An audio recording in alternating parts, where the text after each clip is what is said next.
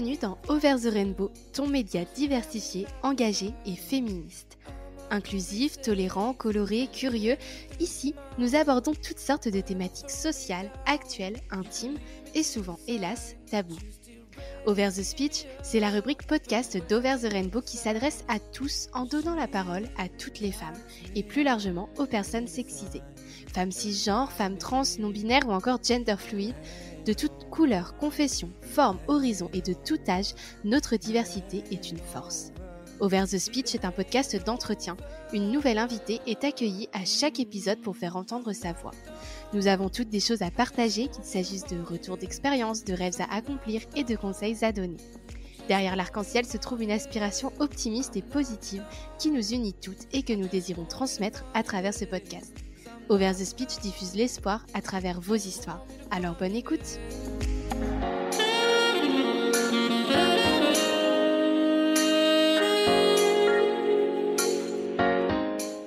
Bonjour à toutes et à tous et bienvenue dans ce nouvel épisode d'Over the Rainbow.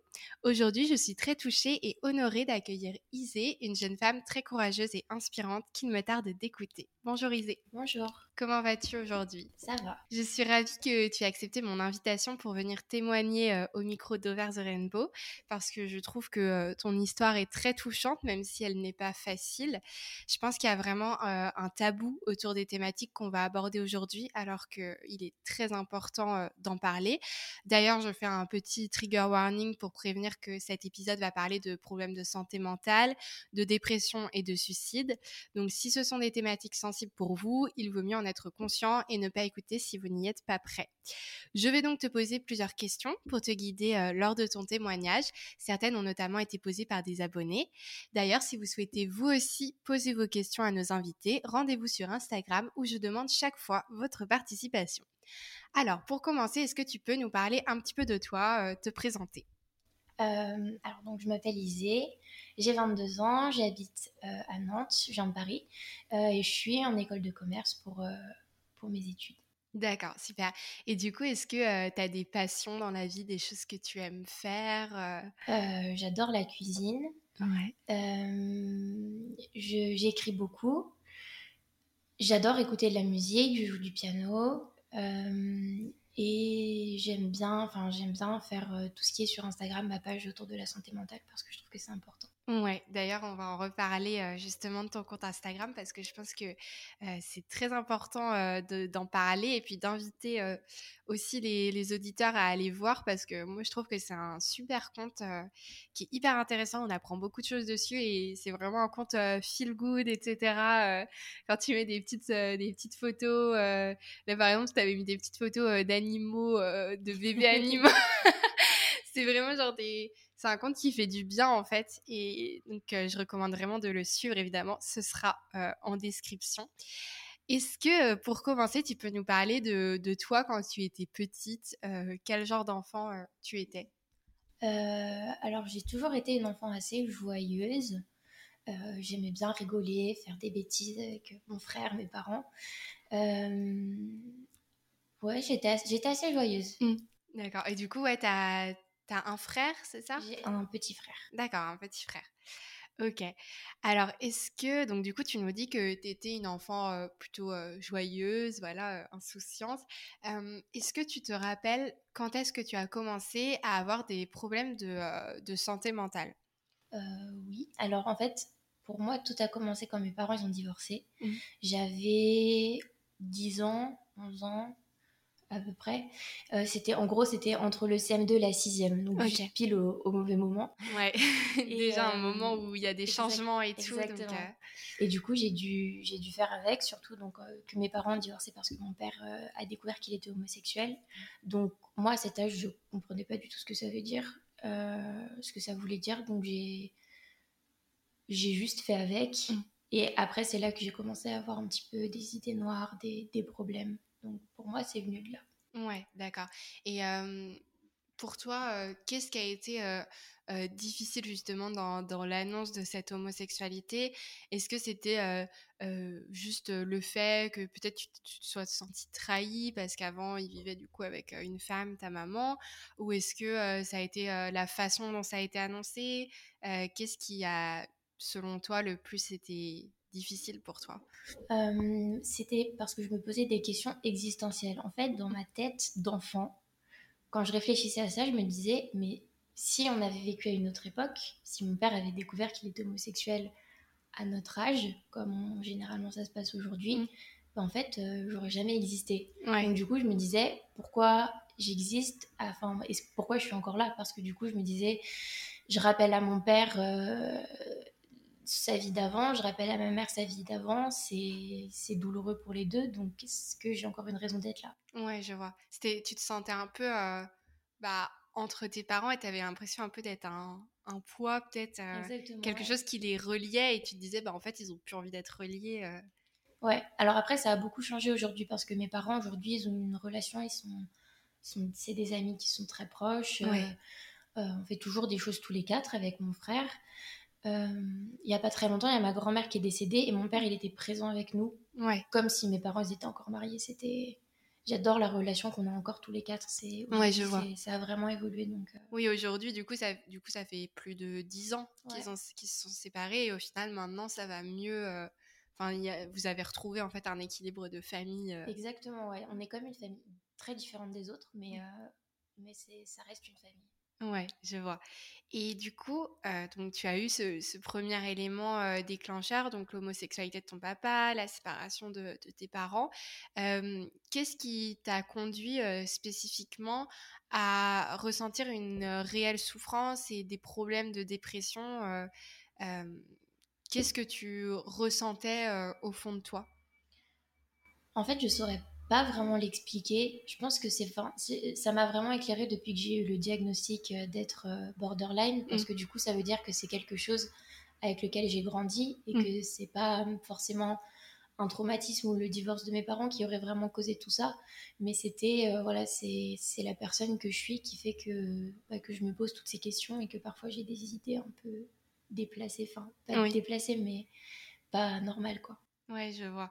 Et justement, est-ce que tu peux nous expliquer euh, ce qu'est la dépression? Parce que je pense que euh, quand on ne traverse pas ça, on ne sait pas forcément ce que c'est. On peut avoir des idées un peu clichés dessus. Et euh, au final, on ne se rend pas trop compte. Donc, comment est-ce que ça se caractérise une dépression Et comment est-ce qu'on se sent quand on est en dépression? Alors, il y a pas très longtemps, j'étais euh, aux urgences médico-psy et j'ai parlé à un psychiatre qui m'a dit Vous pouvez pas être dépressive et, optimiste. Mm. Et moi, je lui ai dit Mais je suis pas d'accord avec vous. Euh, et en fait, je pense que c'est vraiment la façon dont je me sens c'est que la dépression, c'est pas rester allongé au fond de son lit et rien faire. C'est pas. Euh, c'est pas rester tout seul tout le temps. Ça, ça peut être quelque chose qui va être en, enfin, en dessous de, de tout ce qu'on ressent euh, dans la vie de tous les jours. Et moi, j'arrive très bien à, à, vivre ma vie de tous les jours, à voir les choses positives, à sourire, etc. Et pourtant, j'ai quand même des tendances dépressives. Mm. Donc la dépression, c'est voilà, c'est vraiment se poser des questions très existentielles et se demander quel va être le sens de notre vie, qu'est-ce qu'on a envie de faire en fait de notre vie, et pas trouver de, de réponse à ces questions-là. Ça va être de l'anxiété, des angoisses qui vont prendre beaucoup plus de place, se déconnecter de la réalité, avoir du mal dans les relations avec les autres. C'est plein de petites choses en fait, ça dépend vraiment des personnes aussi, ça s'exprime différemment chez les personnes. Euh, mais c'est plein de petites choses qui s'accumulent et qui font qu'on a une charge mentale qui est énorme et qu'on est fatigué et qu'on n'arrive plus à continuer. Ouais, je vois, parce que c'est vrai que toi, au final, euh, euh, de l'extérieur, tu es une personne qui est souriante, qui est... Enfin, quand on te regarde comme ça, on pourrait pas imaginer qu'en fait, tu souffres de dépression. Donc c'est ça qui est hyper ambivalent. En fait, on a vraiment une image cliché et au final, c'est beaucoup plus complexe que ça. Donc c'est vraiment intéressant. Et un jour, justement, la dépression devient trop forte, trop difficile à supporter et tu décides pour la première fois d'essayer de mettre fin à tes jours. Est-ce que tu peux nous parler de, cette première tentative de suicide? Qu'est-ce qui a provoqué cet événement? Euh, alors, ça faisait, je sais pas, six mois, sept mois que j'étais arrivée sur Nantes pour, euh, pour mes études. C'était la première fois que je vivais toute seule, que j'étais loin de mes parents. Euh, et je pense que la solitude, elle m'a énormément pesé, que toute la pression de la prépa est retombée et qu'il y a beaucoup de choses en fait qui sont ressorties et des choses que j'arrivais plus à gérer. Et donc, j'ai avalé une boîte de médicaments. Je l'ai mmh. vidé sur la table et j'ai tout avalé comme ça, comme si c'était, je sais pas, des bonbons mmh. ou. Euh, voilà, c'était. Je sais pas, c'était vraiment un truc très instinctif. Je saurais pas du tout. Euh, je réfléchissais pas du tout à ouais, c'est ça, tu t'étais pas dit, je vais faire ça dans le but de mettre fin à mes jours. C'était comment en fait dans ta tête? Si, alors c'était un petit peu prémédité, on va dire, parce que j'allais pas bien le soir d'avant. Et c'est vrai que j'avais passé la nuit chez des amis qui m'avaient, qui m'avaient hébergée. Et puis après, j'étais retournée chez moi et je, et je m'étais dit, je vis ma journée comme il faut, mais là, ça, ça va plus. Mmh. Et donc, toute la journée, c'est un peu un truc qui a mûri dans ma tête. Et c'est vrai que le soir, bah, quand je suis rentrée chez moi, je me suis retrouvée toute seule dans mon appart, il faisait nuit, directement, j'ai vu la boîte de médicaments et là, j'ai plus réfléchi, je les ai pris. Ouais, je vois. Et, euh, et, après, comment ça s'est passé euh, une fois que tu as pris cette euh, boîte de médicaments Qu'est-ce qui s'est passé? Alors après, mon, mon cerveau s'est rallumé mmh. et, je me suis dit, merde, Isée, tu viens de faire une, grosse connerie. Donc j'ai pris mon téléphone et j'ai appelé les, les pompiers. Ouais. Et je leur ai dit, bonjour, j'ai pris des médicaments. Ouais. Et, et, donc là, bah, tout de suite, il y a les, les pompiers qui sont venus me chercher et puis qui m'ont emmené à l'hôpital. Ouais. Et du coup, ça s'est passé comment pour toi, cette, euh, cette hospitalisation qui a suivi? Euh, Alors, au début, je suis restée 2-3 jours à l'hôpital parce qu'en fait, je, dormais. Enfin, j'étais inconsciente, quoi. C'était les médicaments. Quand je me suis réveillée, on était, bah voilà, il y avait 2-3 jours qui étaient passés. il y a mes parents qui étaient, en train de, qui étaient dans le train pour venir me voir. Et très vite, euh, quand, quand euh, mes parents sont arrivés, qu'ils ont rencontré la psychiatre du service, la psychiatre leur a parlé d'hospitalisation en leur disant là c'est grave, il faut vraiment faire quelque chose. Alors moi j'avais pas du tout envie. Mais on en a discuté et puis finalement je me suis dit ce serait peut-être pas si mal que ça. Mmh. Et donc c'est là que j'ai que j'ai décidé de me faire hospitaliser euh, en hôpital psychiatrique. D'accord. Et ça, ça a duré combien de temps euh, en hôpital psychiatrique? Ça a duré un mois. J'étais au départ, j'étais dans une unité pour adultes. Et après, j'ai eu beaucoup, beaucoup de chance parce que à Nantes, il y a une unité spécialisée pour les adolescents et les jeunes adultes, euh, mais qui est très prisée, où il y a très peu de place. Euh, et là, il y a une place qui s'est libérée. Et comme j'étais en situation d'urgence, j'ai pu avoir cette place et être transférée dans cette unité pendant trois semaines. Ouais. Et du coup, toi, tu, tu te sentais comment? Tu te sentais mieux quand tu étais euh, euh, hospitalisée? Qu'est-ce que tu as fait pour travailler sur toi, pour comprendre ce qui s'était passé? Alors, ce qui était dur au début, c'est que bah, quand on se retrouve en hôpital, on n'a rien, on n'a pas son téléphone, on est avec des gens qu'on connaît pas et on se retrouve tout seul dans sa chambre et c'est et en fait on se retrouve face à soi-même et c'est ça qui est super difficile. Moi j'arrivais pas à le supporter au début. Je voulais pas réfléchir je voulais pas être face à moi-même je voulais m'échapper de tout ça. Et c'est un peu à ça que ça force l'hospitalisation c'est se reconcentrer sur soi-même essayer de prendre soin de soi. Mmh. euh, ça voulait dire euh, manger euh, bien faire les rendez-vous avec les psychiatres et pas juste être là présente au rendez-vous et attendre que ce soit terminé. C'était parler et essayer de trouver des solutions. Euh, et puis après, quand j'étais dans l'unité spécialisée pour les jeunes adultes, on avait euh, des objectifs qu'on mettait en place quand on arrivait. Donc c'était une hospitalisation qui était très encadrée et on avait vraiment un travail euh, en profondeur qui était fait sur nous. Et ça, ça m'a beaucoup aidé. Ouais. Et, au niveau de, tes proches, comment est-ce que ça s'est passé pour eux Déjà d'apprendre que tu avais essayé de mettre fin à tes jours, ça doit être très compliqué quand on est dans, la, dans la vie de quelqu'un. comment est-ce qu'ils ont réagi à ça? Est-ce qu'ils ont ressenti de la culpabilité? Peut-être. Ouais, tu serais pas trop parce que personne m'en a parlé. Euh, après, je sais que j'ai été très soutenue par, euh, par mes amis. J'ai des amis qui venaient me voir très régulièrement à l'hôpital et j'ai trouvé ça vraiment bien parce que bon, voilà, j'avais. C'était quoi? C'était il y a deux ans, j'avais 20 ans. Et donc, du coup, je me disais euh, que bah, les gens de mon âge, ils auraient trop peur, ils viendraient pas me voir, ils voudraient mm. plus être amis avec moi, des choses comme ça. Et puis finalement, j'ai été énormément soutenue et ça, ça m'a beaucoup aidée. Euh, et puis mes parents aussi m'ont pas mal soutenue, donc ça aussi c'était. Ça m'a aidé. Bah, après, je voyais que mes parents étaient tristes, mais euh, c'est la première fois d'ailleurs que j'ai vu mon père pleurer quand il m'a laissé à l'hôpital. Euh. Ouais.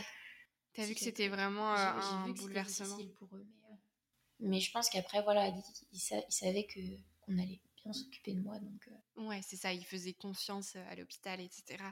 Et après cette, cette première tentative, cette, cette, hospitalisation, pardon, tu reprends le cours de ta vie. Donc comment est-ce que ça se passe quand tu sors de l'hôpital? Alors, je suis. Alors, en fait, pour sortir de l'hôpital, on passe d'abord par des permissions, c'est-à-dire que d'abord ils vont nous laisser aller une après-midi, bah, rentrer chez nous, voir mmh. des amis. Après, ils vont me laisser rentrer un week-end chez moi pour voir comment ça se passe de passer une nuit chez moi. Et une fois que je me sens à l'aise et que je dis là, c'est bon, je suis prête à rentrer, après, ils me laissent euh, sortir. Et j'ai toujours le numéro de l'unité, d'ailleurs, il est encore dans mon téléphone. Si jamais j'ai un problème, je pouvais les rappeler et puis revenir euh, quelques nuits par sécurité. Donc euh, voilà, c'est tout en douceur. Mm. Et après, j'ai dû reprendre les cours. j'ai continué un peu à faire de l'hôpital de jour. Donc c'était, voilà, il y avait une période où c'était entre l'hôpital et la maison. Et après, totalement chez moi. Et j'ai repris les cours, ça s'est plutôt bien passé. J'ai réussi à rattraper le mois que j'avais manqué euh, ouais. assez rapidement. En tout cas, ça n'a pas eu de conséquences sur mes études. Euh, et sinon, bah oui, ça s'est plutôt bien passé. Ouais, d'accord. Donc, euh, tu as eu un, retour à la vie normale assez, assez progressif, assez doux finalement. Et, et, pourtant, tu es retombée là-dedans, dans les tentatives de suicide, etc. Qu'est-ce qui, qui t'a conduit en fait à, à revenir à ça et, et, combien de fois tu t'es à, pas bah, dans cette même situation que le premier soir où tu as pris tous ces médicaments Combien de fois ça t'est arrivé et pourquoi? Combien de fois ça m'est arrivé? Disons que j'ai arrêté de compter, mmh. mais je sais que j'ai passé plus de nuits aux urgences, où j'ai appelé plus de fois le SAMU, que j'ai fêté mon anniversaire. Ça, j'en suis certaine. Euh, parce qu'il y, y, a eu de tout. Il y a eu des, des, prises de médicaments, des prises de médicaments avec de l'alcool, des prises de médicaments vraiment dangereuses. Euh, la dernière tentative de suicide que j'ai faite, c'était du doliprane. J'ai plus de 15 grammes de doliprane dans le sang, ah ce qui est énorme. C'est plus de deux fois la dose euh, létale. Mmh. Donc, ils ont dû mettre en place une procédure particulière avec l'antidote, etc. Donc là, c'est vraiment, euh, enfin, c'est assez grave. Euh, voilà, j'ai aussi fait euh, une tentative de pendaison où après je me suis retrouvée à devoir passer des scanners avec une, je sais plus comment ça s'appelle, mmh. une minerve. Ouais. donc voilà, j'ai un peu tout essayé, on va dire. Mmh. et non, non, ça, il y a pas mal de, de, fois en fait, tout simplement parce que c'est difficile de de revenir directement à la vie normale. Il y a toujours les, idées qui restent. Et une fois qu'on a commencé à aller mal, en fait, c'est des schémas qui s'inscrivent dans mm. notre vie. Et moi, c'est un peu un schéma dès que je vais avoir trop d'angoisse ou trop de pression ou quelque chose qui me plaît pas dans ma vie, et eh ben je vais retourner dans ces vieux schémas-là que je connais et dans lesquels en fait je me sens en sécurité très paradoxalement parce que j'ai pas encore réussi à mettre en place des schémas qui sont beaucoup plus sains et qui sont mieux pour ma santé. Ouais, je vois. Et du coup, en fait, à chaque fois, euh, tu as une prise de conscience, une fois que tu as réalisé euh, l'acte, à chaque fois, en fait, c'est toi qui prends conscience de ce que tu as fait et, et, qui appelle, ou est-ce que c'est déjà arrivé que euh, bah, tu ailles trop loin et que quelqu'un te retrouve ou... Alors, c'est jamais arrivé qu'on me retrouve euh, totalement inanimée, mais il y a, y a 50% des cas où c'est pas moi qui ai appelé, où c'est des amis qui ont appelé. Mm. Par exemple, euh, quand on, une fois on avait fait une, une soirée et j'avais bu de l'alcool et du coup ça m'est totalement désinhibé et je me suis dit ouais je veux passer une bonne soirée ce soir et tout et donc euh, j'ai commencé à prendre tous mes anxiolytiques. Mm. Je les prenais un par un toutes les 15 minutes et au bout d'un moment je, je dis à une amie mais vraiment sans aucune arrière-pensée, je dis oh je vais aller super bien ce soir, j'ai pris plein d'anxiolytiques. Et donc là ils ont appelé le SAMU et donc 20 euh, minutes plus tard j'ai mon ami qui revient me voir et qui fait bah Isée, je suis désolée mais on a appelé le SAMU parce que c'est vraiment grave ce que tu as fait. Mm. Et du coup là je me, je me rendais pas du tout compte, après c'était peut-être aussi mm. les effets de l'alcool mais... Euh, c'était pareil pour la tentative de pendaison. J'étais en coloc et j'étais en train d'essayer de serrer la ceinture autour de mon cou. Et là, il y a ma coloc qui ouvre la porte de ma chambre et qui mm. me voit et qui me fait Qu'est-ce que tu fais? Et je, voilà, je lui ai pas répondu. Du coup, elle a, elle a appelé les, pompiers, euh, ne serait-ce que pour que j'enlève ce que j'avais autour du cou. Donc, euh. Oui, donc en fait, c'est. Enfin, on voit que c'est hyper important en tant que proche d'être euh, d'être alerte en fait et, et de savoir que si la personne qu'on fréquente a des problèmes avec ça, il faut vraiment faire attention à cette personne en fait parce que bah, au final ces fois-là c'est tes amis qui t'ont sauvé la vie en fait. Oui bah c'est ça j'ai mes amis qui m'ont sauvé la vie je ne saurais pas combien de fois et je mmh. les remercierai jamais assez mais oui c'est vraiment le fait de déjà de savoir que je prends des médicaments. Donc, quand je suis en soirée avec des amis, de faire attention à la quantité d'alcool que je vais boire, à comment je vais réagir. Et si je commence à mal réagir, tout de suite de m'arrêter, de bah, soit de rentrer chez moi ou de me mettre en sécurité. C'est, enfin, c'est vraiment. Après, j'ai des amis qui sont très bienveillants sur ça. Moi, j'essaye de le faire moi-même, j'y arrive pas tout le temps.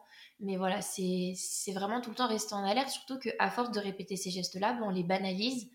Et c'est vrai que là, tu me dis, j'ai pris 10, 10, comprimés de je sais pas quoi. Je me dis, tiens, c'est pas, pas beaucoup. Même 50, pour moi, c'est pas encore énorme, alors que c'est des quantités qui sont astronomiques. Euh, enfin, médicalement parlant, c'est quand même assez grave. Ouais, je vois. Et ce qui est, ce qui est ambivalent, en fait, euh, avec euh, ces tentatives de suicide, etc., c'est qu'il y a une partie de toi, clairement, qui veut, qui veut mettre fin à tes jours. Et en fait, la plupart du temps, il y a aussi cette partie de toi qui te dit Mais non, Isée, reprends-toi, appelle le SAMU, etc. Comment est-ce que tu expliques en fait cette ambivalence? Tu as un peu ces deux parties de toi où il y, en, a une qui a vraiment envie d'en terminer et l'autre qui, qui, veut te sauver à chaque fois et, te permettre de continuer? Bah, En fait, on a tous ces deux parties en nous. Mmh. Mais chez, certaines personnes, il y a une partie qui prend plus de place que d'autres. Et moi, parfois, il y a la partie j'appelle un peu la partie noire qui essaye de reprendre le dessus. Et ça me déconnecte en fait de la réalité. Je vais me dire, euh, euh, oh ben tiens, euh, là, j'ai déçu telle personne, donc je mérite de mourir. Je vais faire des raccourcis comme ça qui ne sont pas du tout réalistes.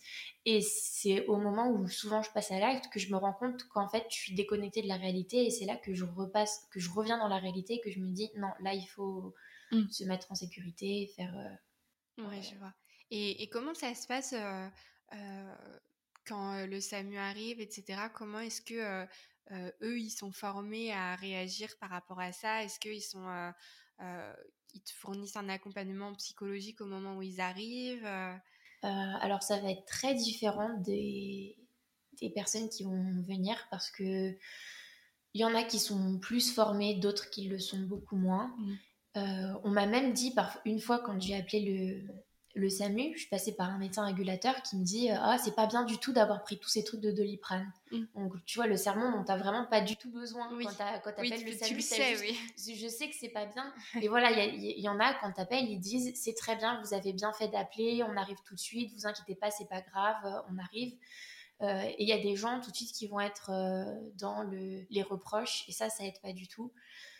généralement, ils sont quand même assez assez bien formés.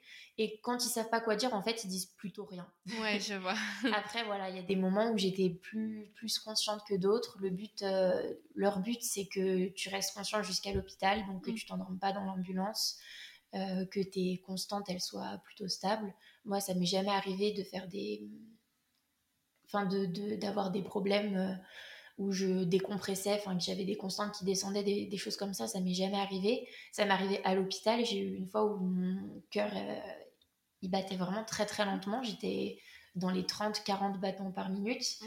Et donc là, j'avais vraiment la machine qui sonnait. Je me suis dit, merde, là, c'est vraiment important. Mais c'est vrai que sinon, ils sont quand même assez bien formés, ils restent très professionnels et puis ça prend pas tant de temps que ça, quoi. Ils viennent, ils parlent un petit peu, ils disent, oh, qu'est-ce qui vous arrive, pourquoi vous avez fait ça? Et puis après, bah Ouais, donc en fait, il faut pas du tout hésiter, faut pas avoir peur en fait d'appeler les SAMU, etc., euh, euh, d'expliquer sa situation, faut pas avoir honte. Euh. Non, faut surtout pas avoir honte sur. Enfin, j'ai envie de dire, ils ont, ils ont aussi l'habitude des mmh. personnes qui appellent en disant j'ai pris des médicaments, j'ai une corde autour du cou, des mmh. choses comme ça. Ils ont l'habitude et ils savent réagir, même s'il y a des personnes, voilà, la personne m'a fait des reproches, mais en même temps, il y a une ambulance qui est arrivée 10 minutes après. Mmh. Donc voilà, ils arrivent, il faut les appeler. Ensuite, surtout si vous avez fait quelque chose de mal, il faut laisser la porte ouverte pour qu'ils puissent rentrer, sinon ils sont obligés de défoncer la porte. C'est des trucs tout cons, mais il euh, faut y penser. Ouais. Bien se, ça, se mettre sur, sur son lieu, sur son canapé, comme ça, si jamais on s'évanouit, on tombe pas, on se fait pas mal.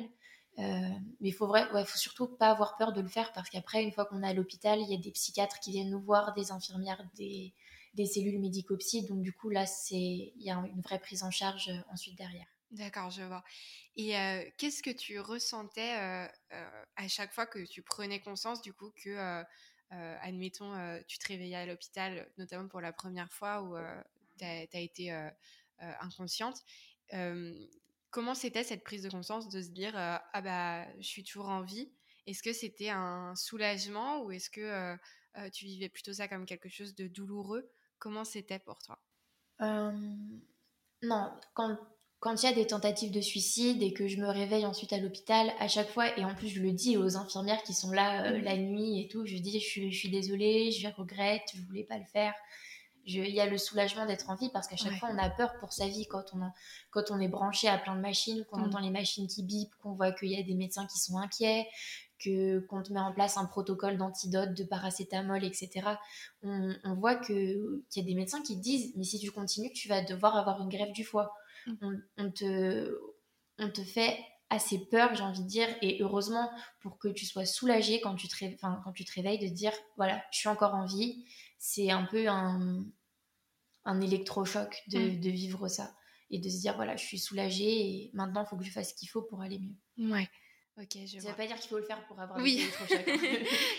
oui, mais disons que c'est vrai que quand tu te réveilles, t'es pas euh, déçu euh, d'être en vie en fait. Tu... Non, alors ça, ça m'arrive parfois, mais c'est quand je me réveille, je sais pas, d'une nuit difficile ou d'une crise de panique et que je vais m'endormir après parce que je suis trop fatiguée, mm. que j'ai trop de mal à respirer, je m'endors où je m'évanouis un petit peu, puis après je me réveille, je fais ah merde, je suis encore en vie. Mais là, c'est c'est une situation différente. Ouais, je vois. Et qu'est-ce qui fait, euh, selon toi, que la souffrance peut conduire euh, à des pensées suicidaires et même à des passages à l'acte alors, il y a le problème de ne pas avoir confiance en soi, de ne pas s'aimer beaucoup. Moi, je ne suis, pas une, suis pas une personne qui ait énormément confiance en moi. Je m'aime pas énormément. Euh, je fais passer beaucoup les autres avant moi. Et c'est vrai que parfois, je me dis, mais en fait, j'arrive pas à vivre pour moi.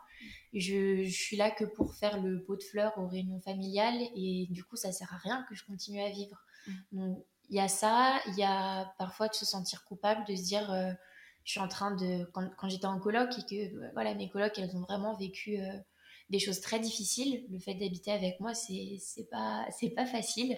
C'est pour ça que maintenant j'habite toute seule. Et donc du coup il y avait énormément aussi de culpabilité de se dire mais je suis en train de leur infliger des choses horribles à, leur âge. Euh, elles devraient pas s'occuper de moi ou les gens de ma famille devraient pas avoir à s'occuper de moi comme ça donc il y a aussi énormément de, de culpabilité. Mmh. Ouais, en fait, c'est avoir la sensation d'être un poids pour les autres d'être de, trop, de pas mm. avoir sa place aussi dans ce monde, de se dire bah mon Dieu, mais qu'est-ce que je vais faire de ma vie? J'ai pas ma place ici, donc bah en fait, euh, mm. je vais arrêter ma vie. C'est c'est plus simple. Et justement pour euh, pour pallier à ça, ça doit aider de euh, bah, de se sentir utile, notamment bah, par exemple toi avec ton compte Instagram. Tu dois te dire, bah là, au moins, je fais quelque chose d'utile. C'est peut-être aussi pour ça que, que tu l'as créé, je sais pas. Alors, je l'ai créé pour plusieurs raisons. Je l'ai créé déjà parce que, alors, pendant très longtemps, euh, j'avais ce projet, je voulais aider les autres euh, voilà, dans la finalité, mais je me suis dit, il faut que j'attende de guérir pour aider les autres. Et en fait, quand je suis passée à Ça commence aujourd'hui, et que j'ai reçu plein de messages de gens qui m'ont dit, ouais, ton histoire, trop bien, ça m'a, ça m'a redonné confiance ou des choses comme ça, je me suis dit, mais en fait, je peux être en train de guérir et aider les autres quand même. Donc je me suis dit, j'attends pas, je le lance tout de suite, ça marche, ça marche pas, on verra bien. Et voilà, j'ai fait ça. Après, je, voilà, je, je me dis que si ça peut aider que deux ou trois personnes, au moins j'aurais déjà fait ça. Ouais, c'est ça. C'est voilà, c'est c'est faire les choses à son échelle. Je ne veux mm. pas sauver le, le monde. Mais... Oui, mais, mais même toi, ça doit te, te faire te sentir bien en fait de dire voilà, euh, au moins ce que je vis, ça, ça peut aider euh, d'autres personnes. Ouais. Et puis après, j'arrive à prendre des, des décisions. Enfin, je m'engage. Là, par exemple, je viens d'adhérer à la protection civile, donc je vais devenir secouriste. Euh, je, je fais pas mal de missions pour aider les gens, et c'est quelque chose qui me plaît énormément. Et je me dis que voilà, j'ai envie de continuer. Euh, ouais, c'est super. Et, et, pourquoi avoir choisi ce nom, du coup, point virgule initiative? Alors, pourquoi avoir choisi ce nom? Alors, au départ, je voulais, je cherchais un autre nom, et j'en ai pas trouvé. Euh, je voulais pas que ça s'appelle point virgule, tout simplement parce qu'il y a déjà un théâtre qui s'appelle point virgule, enfin il y a plein de choses euh, qui s'appellent comme ça. Et puis finalement, je me suis dit, mais c'est le meilleur nom, parce que c'est ça vient d'un truc, je crois, qui commence aux États-Unis. En gros, le point virgule, c'est dire ton histoire, elle n'est pas encore terminée. Et au lieu de mettre un point en mettant fin à tes jours, tu rajoutes une virgule et la phrase elle continue. Ok, je vois. Métaphore de ton histoire continue. Puis mm. d'ailleurs, je me suis fait tatouer un point virgule. Ah oui. voilà, donc euh, c'est voilà, c'est vraiment ancré en moi et je me dis quand je vais pas bien, je me dis euh, Voilà, c'est ça. Là, tu, tu, tournes la page, tu mets un petit point virgule et. Oui, je vois. Au final, c'était vraiment le meilleur nom. C'était temporaire et finalement, je me suis dit, bah, c'est très bien mmh. comme ça. Bah oui, parce que c'est vrai que l'image, elle est très belle et tout. Donc, euh, je pense que c'est super d'avoir ce nom. Enfin, ça parle vraiment. Et je pense que si tu n'arrivais pas à trouver un autre nom, c'est que vraiment, ça devait être celui-là. voilà, c'était le destin. Euh, autre question, euh, en tant que proche d'une personne qui fait des tentatives de suicide, qui est dépressive, qu'est-ce qu'on peut faire pour l'aider? Alors, il y a une façon universelle d'aider n'importe qui, ça va être d'aller voir la personne et de lui demander de quoi est-ce que tu as besoin. Parce qu'en fait, chaque personne va avoir des besoins différents. Donc, y a, on peut aider une personne dépressive, suicidaire de plein de façons, en faisant attention à elle, en, en lui proposant, voilà, de... Moi, j'ai des amis qui souvent me proposent d'aller faire des activités ou de venir prendre un goûter chez elle ou des mmh. choses comme ça. Après, ça, voilà, ça dépend vraiment des personnes. Et c'est vrai que la meilleure chose à faire, c'est aller voir la personne et lui dire de quoi est-ce que tu as besoin.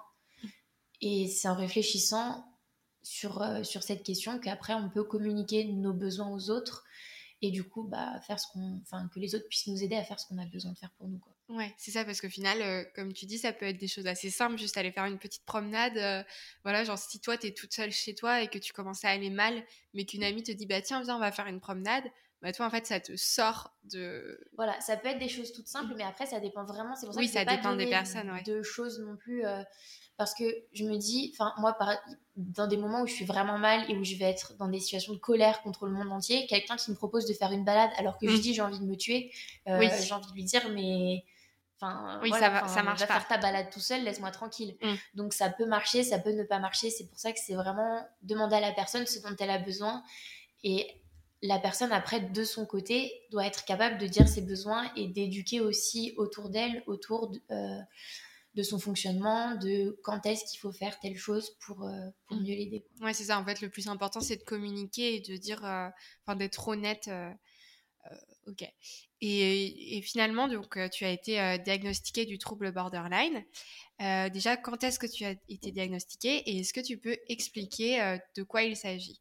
Euh, alors, j'ai été diagnostiquée euh, l'année dernière. J'irai vers le mois de septembre, octobre. C'est ma, donc c'est psychologue ouais, qui m'a dit. Euh, je lui ai dit, hein, moi j'en avais marre en fait de pas savoir ce que j'avais. Je sentais que j'avais quelque chose. Et les psychologues en ce moment sont très dans, le, dans la tendance je ne mets pas les gens dans des cages, je ne pose pas de diagnostic et tout. Moi je lui ai dit non mais moi je veux que vous me, vous me disiez à quoi vous pensez, si vous pensez à quelque chose, ne me mettez pas dans une case, mais orientez-moi un peu. Et elle me dit, bah écoutez, ça fait plus d'un an qu'on se voit, et moi je pense beaucoup aux troubles de la personnalité euh, borderline. Euh, et donc là, après, j'ai commencé à faire mes recherches. C'est vrai que j'avais, j'étais déjà tombée sur ce trouble, j'en avais déjà entendu parler, et je me reconnaissais un peu dedans. Mmh. Et donc après, j'ai pris le, le DSM, c'est en gros, c'est le manuel de tous les psychiatres pour poser les diagnostics. Et il doit y avoir, je crois qu'il y a 9 critères, et si tu en as 5 ou 7 sur les 9, je sais plus, tu peux te considérer comme borderline. Donc, du mm. coup, euh, je me suis aussi un peu auto-diagnostiquée. Oui, je vois. Mais, euh, mais non, alors en fait, le trouble de la personnalité borderline, c'est. Euh, alors, c'est être un ascenseur émotionnel tout le temps, c'est-à-dire ressentir les émotions, mais avec une intensité puissance 1000 par rapport à tout le monde et pouvoir changer d'émotion très vite. C'est pour ça que beaucoup de personnes sont faussement diagnostiquées bipolaires alors qu'elles sont borderline. Euh, ça va être le problème dans les relations aux autres, la peur d'être abandonné, la peur d'être un poids. Euh, ça va être avoir des conduites à risque, donc les tentatives de suicide, les problèmes euh, pour manger, les problèmes pour des personnes qui vont avoir des problèmes de drogue ou d'alcool. Qu'est-ce qu'il y a d'autre? Il y a le sentiment de vide, le fait de ne pas trouver un sens à sa vie. Il y a, il y a beaucoup de choses. Alors là, je vais dire, je dis plutôt les, les symptômes qui, sont, qui me sont propres à moi, mais il y a, il y a pas mal de, voilà, c'est un, peu tout, tout ça, c'est voilà, une personne qui est pas sûre de soi, qui, voilà, qui a peur, qui a besoin d'être toujours réassurée par euh, les autres. D'accord, je vois. Et toi, est-ce que ça, du coup, est-ce que ça a changé quelque chose pour toi de savoir que euh, tu euh, souffrais du trouble de la personnalité borderline? Alors, ça n'a pas changé ma vie du tout, tout, tout. Mais ça m'a aidé un petit peu parce que j'ai pu acheter des livres qui m'ont qui m'ont aidé sur le sujet. Euh, j'ai pu voir un petit peu d'où est-ce que ça pouvait venir. comment est-ce que, enfin, c'est pas un truc qu'on attrape, mais savoir un petit peu quelles vont être les choses qui moi vont me faire du bien. Et j'ai pu faire euh, une espèce de matrice. C'est un gros truc euh, psychologique et tout, mais du coup, toute ma thérapie maintenant est basée sur ça. Et ça, ça m'aide énormément. Et du coup, ça se. Enfin, c'est quoi une matrice? Alors, c'est alors une matrice où tu vas mettre euh, les ce qu'on appelle les hameçons, c'est-à-dire les choses qui vont te sortir de la réalité, les phrases que tu vas te répéter. Je suis un boulet, je suis un poids, euh, un tel ne m'aime pas, euh, je vais décevoir tout le monde, j'ai pas, je ne dois pas vivre, des choses comme ça. Tous les hameçons qui vont te retirer de la réalité et te pousser à faire des choses qui qui sont pas bonnes pour toi et de l'autre côté tu vas mettre toutes les choses qui sont positives qui t'apportent de la cohérence et qui apportent du sens à ta vie et comme ça, tu vois, là, tu arrives un petit peu à, à, voir ton fonctionnement, à le rentrer dans les différentes cases de la matrice, euh, et puis à, à, te rapprocher plus de ce qui te fait du bien. D'accord, ok, bah oui, c'est intéressant. Et, euh, et donc euh, ensuite, toi, tu as ton, ton compte Instagram, tu l'avais créé, tu l'as créé après avoir appris ce trouble ou avant Il était déjà là? J'en ai aucune idée. tu sais plus. Mais euh, donc, si on revient un peu euh, sur ton compte Instagram, euh, tu partages beaucoup de choses, tu partages des informations. justement, j'ai vu que tu avais fait des posts hyper intéressants sur les émotions, par exemple. c'est ultra intéressant. et tu partages aussi voilà, ta vie de façon assez spontanée, même quand tu es au plus bas. Tu le montres. Pourquoi est-ce que c'est si important, selon toi, de, de, lever les tabous autour de la dépression et des troubles de santé mentale? Alors c'est important parce que les gens ont souvent des idées reçues et c'est pas du tout de leur faute, c'est juste que quand on est malade et, et qu'on souffre, souvent on ne le montre pas. Mmh. Donc du coup, il y a très peu d'éducation autour de ça. Et j'ai envie vraiment de montrer aux gens, je me dis, dans les gens qui me suivent, il y a peut-être des gens qui sont comme moi, et j'ai envie de leur dire, mais c'est pas grave, quoi. C'est pas grave de pas aller bien.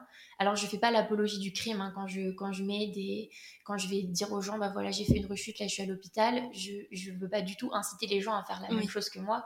Mais c'est juste pour montrer, leur dire, bah voilà, moi, derrière ce compte, il y a une personne qui est humaine. Euh, je suis pas le grand sage de Kirikou qui va mm. raconter à tout le monde. Euh, comment il faut vivre sa vie euh, et qui va donner des, des, leçons à tout le monde. Il y a aussi une personne qui est en guérison, qui grandit elle-même, qui fait des erreurs et c'est normal et c'est pas grave mm. et ça veut pas dire qu'on peut pas avancer qu'on peut pas voir les choses aussi du bon côté mm, c'est ça et en fait tes, tes limites euh, d'autant plus légitimes dans le sens où, où du coup tu, tu, peux aider des gens qui sont dans ce processus de guérison et tu vas les comprendre mieux que personne parce que toi-même tu y es encore en fait et du mm. coup je pense que les gens aussi te peuvent facilement te faire confiance parce qu'ils se disent mais en fait elle comprend ce que je vis parce que elle est encore là-dedans et au final, euh, je pense que ça peut être euh, hyper euh, thérapeutique, même pour toi. je pense que c'est hyper utile. Et pour revenir un petit peu aux troubles borderline, depuis que tu as été diagnostiqué, est-ce que tu reçois un traitement spécifique par rapport à ça? Non. Alors, en fait, ce qu'il faut savoir, c'est qu'il y a il y a les troubles de l'humeur et il y a les troubles de la personnalité. Mm. Dans les troubles de l'humeur, tu as trouvé tout ce qui est bipolaire, schizophrène, les maladies comme ça. Et ça, c'est des maladies qui vont faire appel à des médicaments particuliers. Ou quand tu es diagnostiqué bipolaire ou schizophrène, là, tu as un traitement qui correspond à la maladie.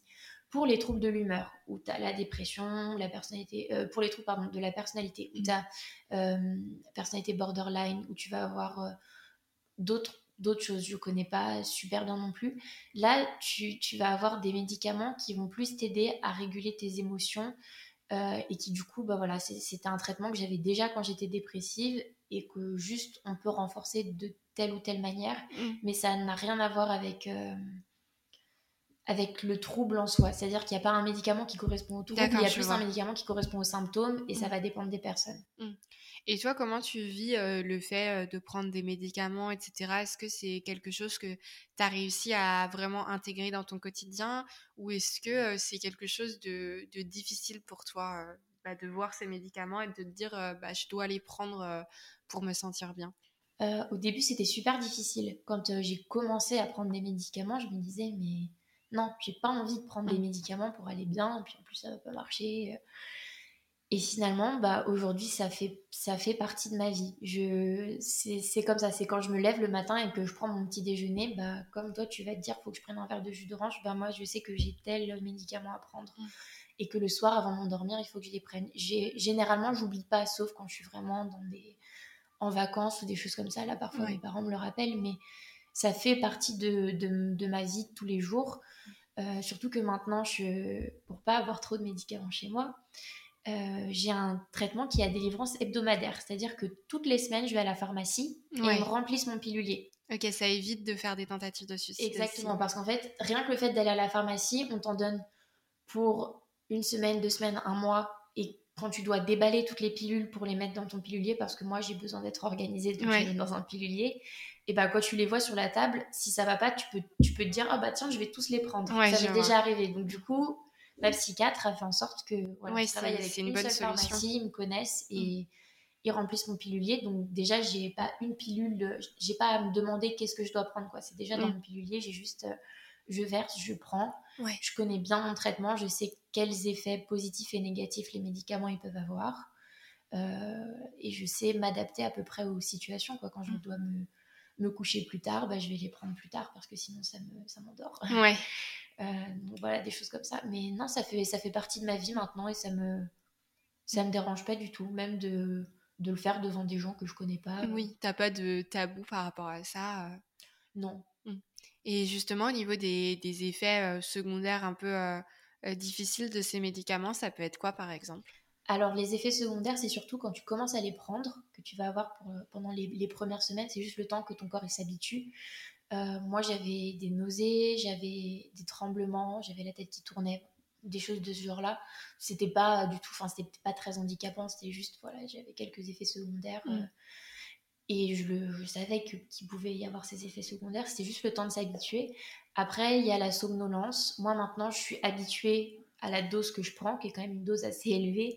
Euh, mais c'est vrai qu'il y a toujours de la somnolence avec ces médicaments, donc il faut faire attention dans les situations de la vie de tous les jours. Euh, j'ai pas encore mon permis, mais je mm. sais que quand je vais devoir conduire, il faudra que je fasse hyper gaffe avec les médicaments parce que euh, si ça apporte de la somnolence ou moins de vigilance, c'est voilà, il faut quand même faire attention. Ouais, je mais là encore aujourd'hui, j'ai de temps en temps, je prends un si besoin. Quand je le prends, je suis vraiment euh, Ouais, je vois. Ça, c'est un, un peu un petit, une petite option que tu as. Genre, si vraiment tu sens que ça va pas, tu as ton si besoin. Et là, c'est un peu la, solution, on va dire. Euh. Bah, c'est vrai que tout de suite, ça me vraiment, je, je m'allonge et je m'endors direct et je me réveille 15 euh, heures plus tard. Euh. ouais. Donc voilà, c'est mieux que de prendre une boîte de médicaments. Oui, voilà, c'est ça. Si besoin. Mmh. c'est pour ça qu'on a mis ça en place avec, avec ma psychiatre. Mais, mais oui, voilà, ça a des effets secondaires et il faut, faut quand même le savoir. Mmh. Et, et, toi, du coup, tu envisages de prendre ces médicaments, je suppose, quand même assez sur le long terme. Est-ce que est-ce que tu imagines vivre avec ça toute ta vie? Ou est-ce que tu te dis peut-être qu'un jour j'en aurais plus besoin? Et dans ces cas-là comment va se passer le, sevrage entre guillemets? Qu'est-ce que comment tu vis par rapport à ça sur le long terme on va dire? Ben, en fait c'est exactement comme ce que je disais tout à l'heure sur les troubles de l'humeur et troubles de la personnalité. Si tu es bipolaire ou schizophrène, les médicaments tu dois les prendre toute ta vie. C'est comme ça, c'est partie des maladies chroniques. Quand tu as un trouble de la personnalité, tu peux apprendre à vivre avec et du coup, plus tu apprends à vivre avec, moins tu as besoin des médicaments. Là, par exemple, on est en train de retirer de mon traitement, donc on a renforcé mon traitement de fond mhm. avec ma psychiatre, mais on commence à retirer les anxiolytiques. D'accord. Parce que les anxiolytiques, c'est hyper dangereux, ça peut poser des problèmes de mémoire sur le long terme. Voilà, c'est pas des médicaments qu'il faut prendre pendant longtemps. Après, voilà, il faut, faut voir ça avec son médecin, il faut, faut faire attention, savoir quels sont les effets sur le long terme. Mais c'est vrai que, voilà, pour évidemment que mon but à terme, c'est de les arrêter mm. ou d'en prendre euh, le moins possible, par exemple, juste les antidépresseurs. Euh, mais pour le moment, je sais que j'en ai besoin et mm. que c'est ma béquille euh, pour pouvoir vivre une vie normale. Mm. Et que si je les ai pas, c'est beaucoup plus compliqué. Oui, c'est ça. En fait, il faut, faut, les accepter tant qu'on en a besoin. C'est important de, bah, de les prendre et de ne pas avoir honte de les prendre aussi. Et depuis ce diagnostic, du coup, est-ce que tu as, refait des tentatives de suicide malgré le fait de savoir que tu étais borderline, etc. Oui. Ouais. Ouais, j'en ai, j'en ai refait. J'en ai fait une pendant le deuxième confinement. Mmh. J'étais chez mes grands-parents en plus. Et j'ai quand même fait une tentative de suicide chez eux. et puis j'en ai fait quelques-unes là depuis que je suis arrivée à Nantes au mois de, au mois de janvier. j'ai dû en faire trois ou quatre mm. depuis, depuis le mois de janvier. Bon, on est au mois d'avril, ça fait une par mois. Ouais. Alors, je sais que c'est horrible de dire ça, mais pour moi, c'est une amélioration parce que mm. j'en fais de moins en moins souvent. Alors après, le problème, c'est que quand je les fais, elles sont de plus en plus graves. Ok. Voilà, la dernière que j'ai faite, c'était celle avec le doliprane, donc c'était quand même mm. assez, euh, assez sérieux. Mais euh, ouais t'essaies quand même de, euh, d'aller mieux, etc. Et effectivement, comme tu dis, enfin, quand les gens vont écouter ça, ils vont se dire, mais c'est énorme, une par mois. Mais en fait, c'est vrai que bah, pour toi, euh, tu as été dans des périodes où c'était beaucoup plus. Et du coup, bah, c'est déjà une amélioration. J'ai été dans des périodes où je prenais du doliprane tous les soirs parce que je voulais niquer mon foie. Ouais. J'ai été dans des périodes où, voilà, tous les soirs, je m'assommais aux médicaments. J'allais pas forcément à l'hôpital, mais j'étais pas bien, ou je vomissais. Ou... Voilà, et pour moi, c'était. Euh, Enfin, là, c'est le de se dire j'en fais une par mois, bah, c'est ouais, c'est peut-être c'est peut-être horrible le, le oui. sorti de son contexte, mais euh, mais c'est en train de s'améliorer. Là, ça fait je crois plus d'un mois que j'en ai pas fait, donc je suis contente. Bah oui. et est-ce que tu comment tu trouves des, des moments de réconfort? C'est quoi tes, tes petits trucs euh, quand t'es pas bien, etc. et que tu as envie de euh, d'aller mieux? Qu'est-ce que tu fais? Tu regardes un film Tu manges du chocolat C'est quoi tes petits tes petits trucs qui font que tu vas te sentir mieux? Alors, les petits trucs qui m'aident à me sentir mieux quand je suis vraiment pas bien, euh, et alors j'ai du mal encore à les identifier. Hein. C'est en cours de. C'est un processus qui est en cours. Mais souvent, ce que je fais, c'est que je regarde Mamma Mia. Ça, c'est un truc qui. Ah ouais, bah, j'adore aussi. c'est un, truc qui marche tout le temps.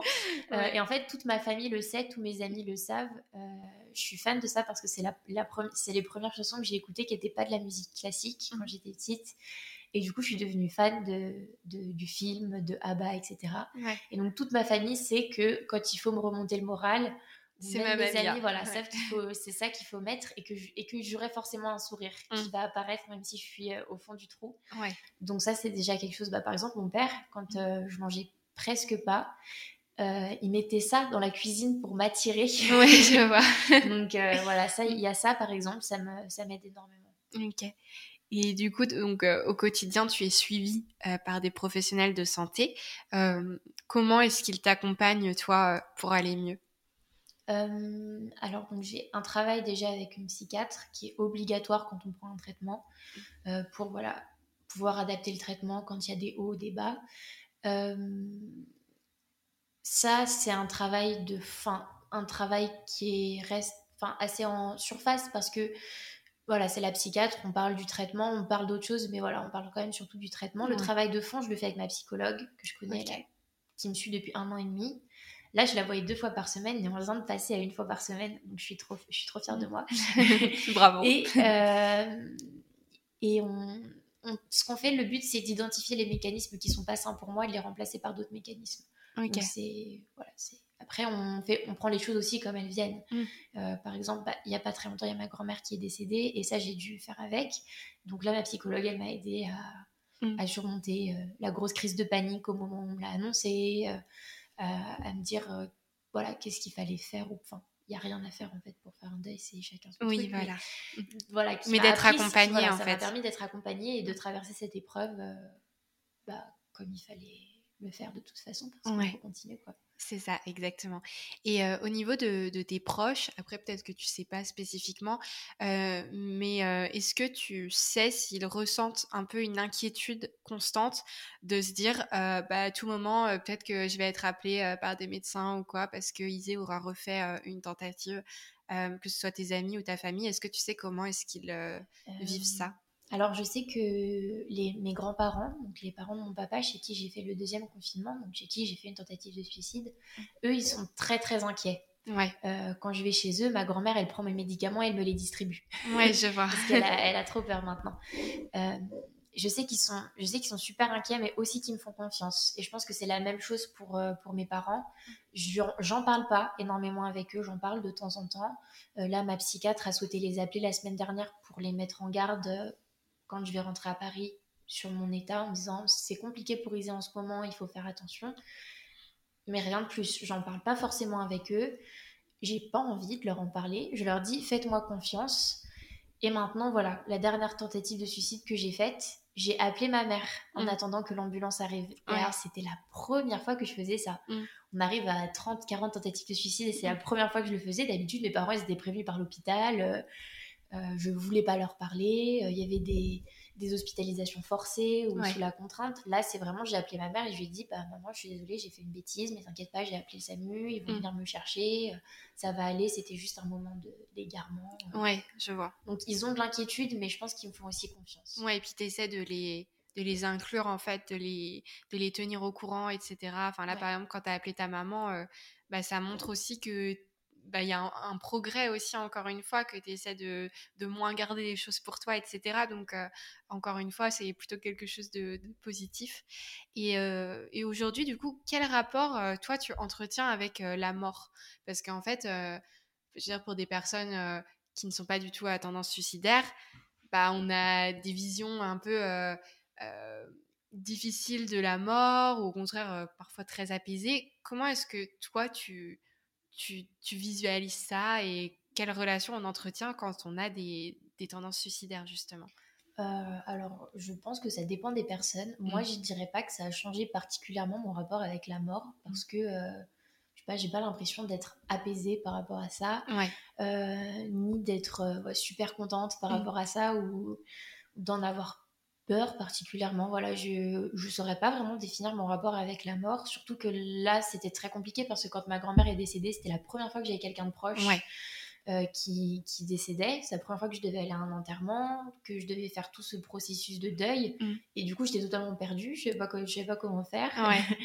et, et, voilà, c'est voilà, c'est même voilà, c'était super nouveau pour moi. Même mm. si j'ai fait toutes ces tentatives de suicide et que j'ai pu frôler la mort à plusieurs moments, ça m'a et au final, justement, est-ce que, euh, est-ce que le fait d'avoir, euh, d'avoir enfin, vécu du coup la mort de quelqu'un de proche, est-ce que toi, ça t'a, ça t'a fait réaliser des choses par rapport à ce que pourraient vivre tes proches euh, si toi, tu m'étais fait un tes jours Est-ce que ça, ça a changé quelque chose dans ta perception des choses ou, pas du tout?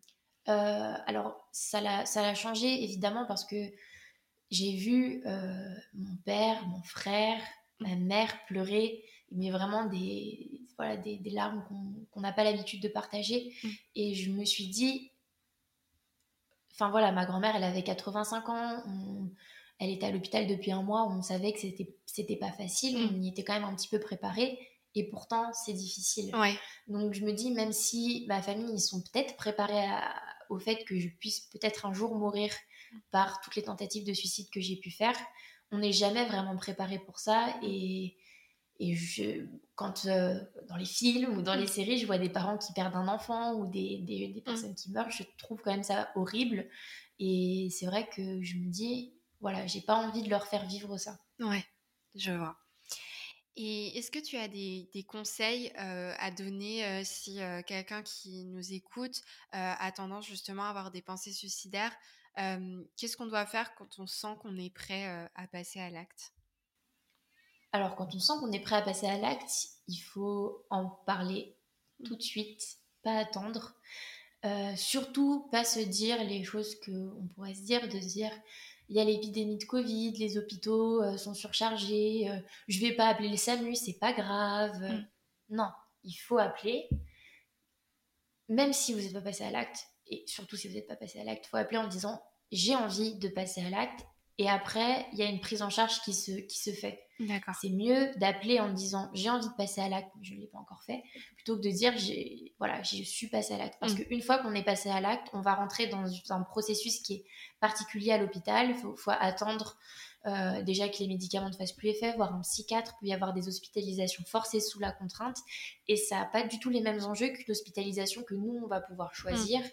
Euh, ça n'a pas du tout les, les, mêmes enjeux au niveau de la guérison. Donc, enfin voilà. Et puis, il faut garder en tête que c'est, c'est comme euh, boire de l'alcool ou se droguer. C'est une fois qu'on commence les tentatives de suicide, c'est un peu un cercle vicieux et je conseille à personne de rentrer dedans. Ouais. Et toi, est-ce que ça t'est arrivé justement d'appeler euh, avant de, de, faire une tentative où tu sentais que là tu pouvais plus et de prévenir et de te mettre en sécurité? Euh, oui, ça m'est arrivé il y a deux, trois semaines, ou mmh. même peut-être la semaine dernière, je sais plus. Mmh. Je suis allée aux urgences médico-psy. Mmh. Voilà, parce que bah, ils me connaissent là-bas et je suis arrivée en leur disant euh, j'ai envie de passer à l'acte. Et, ouais.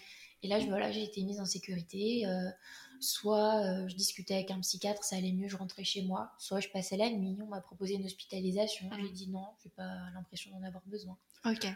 Et toi, tu... c'était la première fois que tu faisais ça? Alors, c'était pas la première fois, mais c'était c'était la première fois que je le faisais depuis que j'avais fait toutes ces tentatives. Ouais. J'étais quand même assez, assez fière de moi. Oui, c'est ça, c'est vraiment quelque chose de, de positif au final d'avoir réussi à, à stopper l'élan et à te mettre en sécurité. Enfin, c'est hyper rassurant. Ça veut dire que la part, euh, la bonne part de toi qui veut euh, euh, sécuriser ta personne, etc., a vraiment réussi là à prendre le dessus, à te protéger. Donc, c'est vraiment, c'est ultra positif en fait. Et qu'est-ce que tu dirais à quelqu'un qui nous écoute et qui est dans une situation euh, similaire euh, à la tienne Qu'est-ce que tu voudrais lui, lui transmettre? Oh, Je sais pas. Il y a tellement de choses que je pourrais dire. En fait, la, seule chose que j'ai envie de dire, c'est qu'il faut pas arrêter de se battre parce qu'il y a toujours de l'espoir. Alors, mm. je sais que c'est hyper bateau de dire mm. ça et que quand on est à ma place, c'est pas forcément quelque chose qu'on a envie d'entendre. Mm. Euh, moi, je déteste quand on me dit T'inquiète, il y a de l'espoir, tu peux le faire et tout ou euh, faut te battre, euh, euh, t'as la vie devant toi. ça, c'est le pire truc. Mm. bah non, en fait, c'est faut, faut quand même, c'est des choses qu'on n'a pas envie d'entendre, mais qu'on a besoin d'entendre. Mm. C'est voilà, c'est ça. On est même si c'est une personne plus âgée, hein, on a encore des choses à faire. On a tous une raison d'être là. Si vous n'êtes pas mort, c'est que vous avez, vous avez une raison d'être là. Et il faut jamais arrêter de se battre. Parce mm. qu'il y a toujours un moment où on reverra tout le chemin qu'on a parcouru et on se dira trop cool, je suis trop fière de moi. Mm.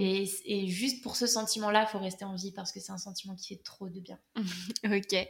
Et malgré euh, tout ce que tu racontes, malgré les moments euh, difficiles que tu peux partager d'ailleurs sur ton Instagram, tu restes une personne euh, hyper souriante, hyper lumineuse, pleine de vie.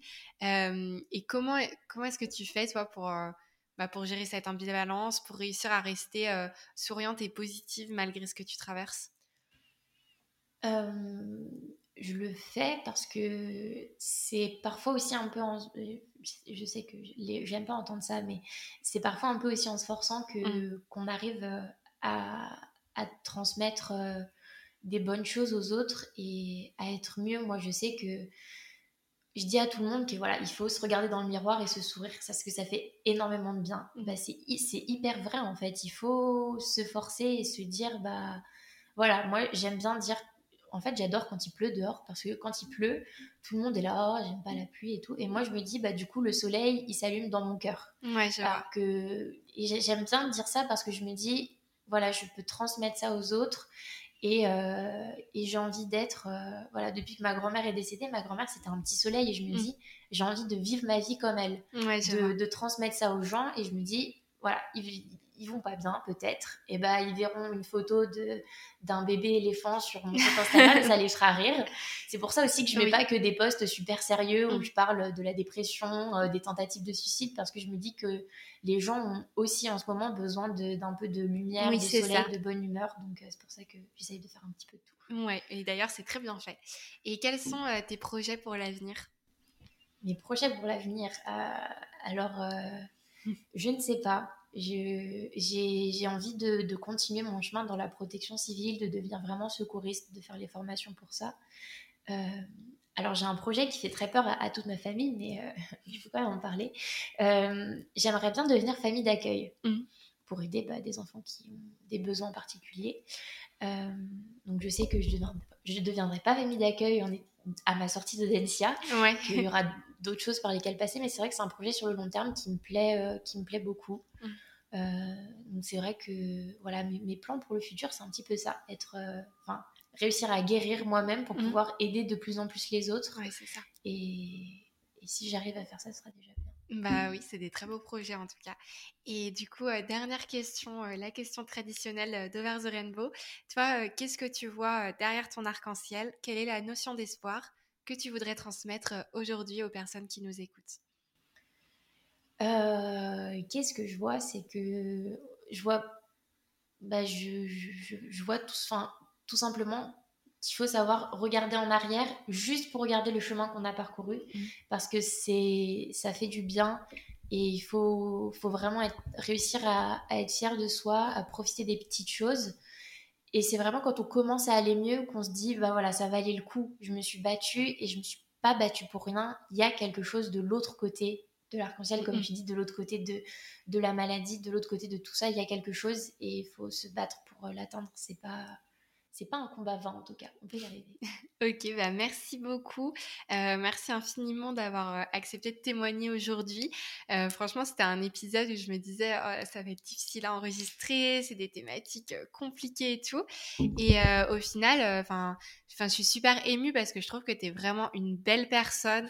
Euh, je trouve que c'est injuste que tu aies eu à te battre et que tu aies encore à te battre contre des choses si difficiles. Donc, sincèrement, je te souhaite vraiment de t'en sortir. Mais comme tu l'as dit, je pense que tu es sur une pente ascendante tu vas aller de plus en plus vers un épanouissement, comme on l'a dit, vers la lumière qui se trouve de l'autre côté de l'arc-en-ciel et, qui finalement correspond bien à l'esprit de ce podcast. Donc voilà, juste pour te rappeler que tu es forte, tu es belle, tu es courageuse. Je suis super contente de t'avoir rencontrée et franchement, j'espère que, tes mots vont résonner avec force dans les oreilles de celles et ceux qui nous écoutent. Et, et puis voilà, bah merci en tout cas et continue à te battre parce que tu es super inspirante et le monde a vraiment besoin de personnes comme toi. Donc voilà, merci sincèrement euh, Isée pour ce très bel échange. si vous aussi euh, vous souffrez du trouble borderline et plus largement de dépression, ne restez pas seul. Vous pouvez suivre plusieurs comptes Instagram pour vous aider. Bien sûr, je vous recommande de vous abonner à Isée, dont le compte s'appelle Point Virgule Initiative. Vous pouvez également suivre le Psychodon, qui aborde des thématiques liées aux maladies psychiques. Le compte Soutien étudiant est également une ressource à suivre, notamment en ces moments particulièrement difficiles. Le compte Chloé Invisible sur Instagram est également très intéressant. Pour celles et ceux qui parlent anglais, je vous recommande le compte Jet Foundation, qui fait également de la prévention sur le suicide pour les adolescents et les jeunes adultes. Isée m'a également parlé de Real Depression Project, où vous pouvez vous inscrire pour recevoir une citation motivante chaque jour. Si vous êtes étudiant, vous pouvez contacter Nightline en cas de besoin. Si vous sentez que vous êtes prêt à commettre l'irréparable, contactez les secours. L'histoire d'Isée est certes difficile, difficile à écouter, mais surtout difficile à vivre pour elle et pour tous ceux qui sont dans cette situation. Mais elle a beau être dans les nuages, lutter contre les tempêtes de son fort intérieur, elle reste forte. Son sourire est un véritable rayon de soleil qui nous rappelle littéralement et plus que jamais que de belles choses positives et lumineuses nous attendent au pied de l'arc-en-ciel.